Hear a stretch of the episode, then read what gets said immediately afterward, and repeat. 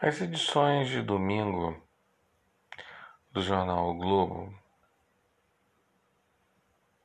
tinham uma motivação da abertura do jornal.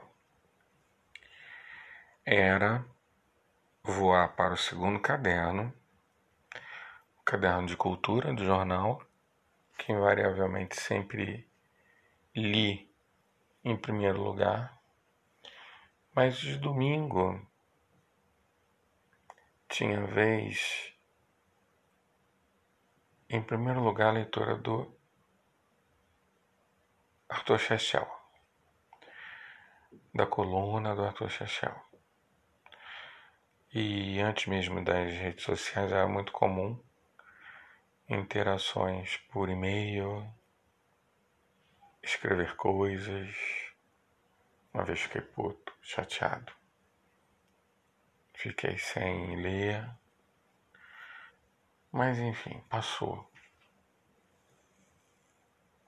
Pelo menos uma vez houve resposta, houve interação.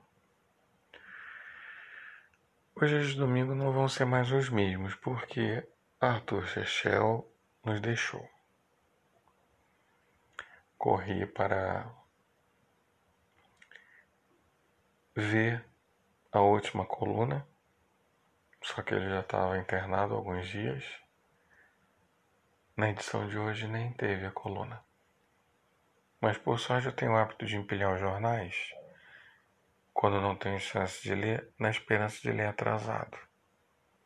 Ao contrário do que em alguns lugares que o jornal no dia seguinte só serve para embrulhar o peixe da feira, aqui em casa ele tem vez, ele tem leitura. E por sorte eu tinha ainda o jornal do domingo passado, dia 20 de junho, quando Arthur Chechel escreveu A Coluna da Chuva. A última coluna publicada no jornal e que vou ler e deixar registrado aqui. Quis o destino que esta coluna fosse escrita justamente num dia de chuva, o que levou o humilde cronista à questão. Dias de chuva são mais ou menos inspiradores. Como já ensinou ao mundo Adriana Calcanhoto, carioca não gostam, cariocas não gostam de dias nublados. Como geralmente dias de chuva se seguem a dias nublados, é como o colunista é carioca? A primeira resposta é que esta chuva não vai me inspirar. Foi péssima a leitura desse parágrafo. Prometo que serei melhor nos demais. É natural que a chuva não nos agrade. Ela atrapalha nossos melhores programas. Com chuva, não é possível dar voltas na lagoa de bicicleta, nem caminhar no calçadão de Copacabana nem pousar de asa delta na praia. É verdade que não costumo praticar nenhuma dessas atividades, mas gosto de saber que posso exercê-las e que só posso exercê-las no Rio. Mas a chuva costuma inspirar poetas, classe profissional mais alta que a de humildes cronistas.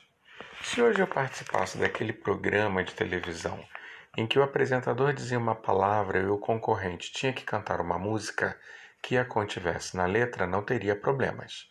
Isso é claro se Caetano Veloso, Chico Buarque ou Carlos Imperial não fossem mais rápidos que eu. O Blota Júnior diria: chuva, e eu, com a rapidez do super-herói Flash. Existe um super-herói Flash.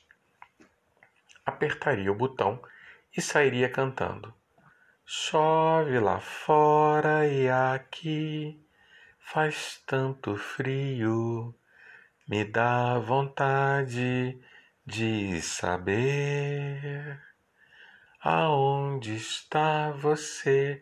Bem, para isso acontecer, tinha que ocorrer uma dobra no tempo, porque Me Chama nem tinha sido composta no tempo do Essa Noite Se Improvisa. E Lobão, o autor, devia ter uns 10 anos de idade. O caso é que Lobão, que fez a música já adulto, é carioca e a chuva o inspira. Pensando bem, Me Chama do Lobão é uma releitura da mais famosa canção de chuva da música brasileira, Chove Lá Fora, de Tito Madi, que Noranei chorava cantando pelas ondas da Rádio Nacional. Vê se não é. E essa saudade enjoada não vai embora.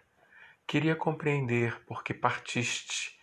Queria que soubesses como estou triste. E a chuva continua mais forte ainda.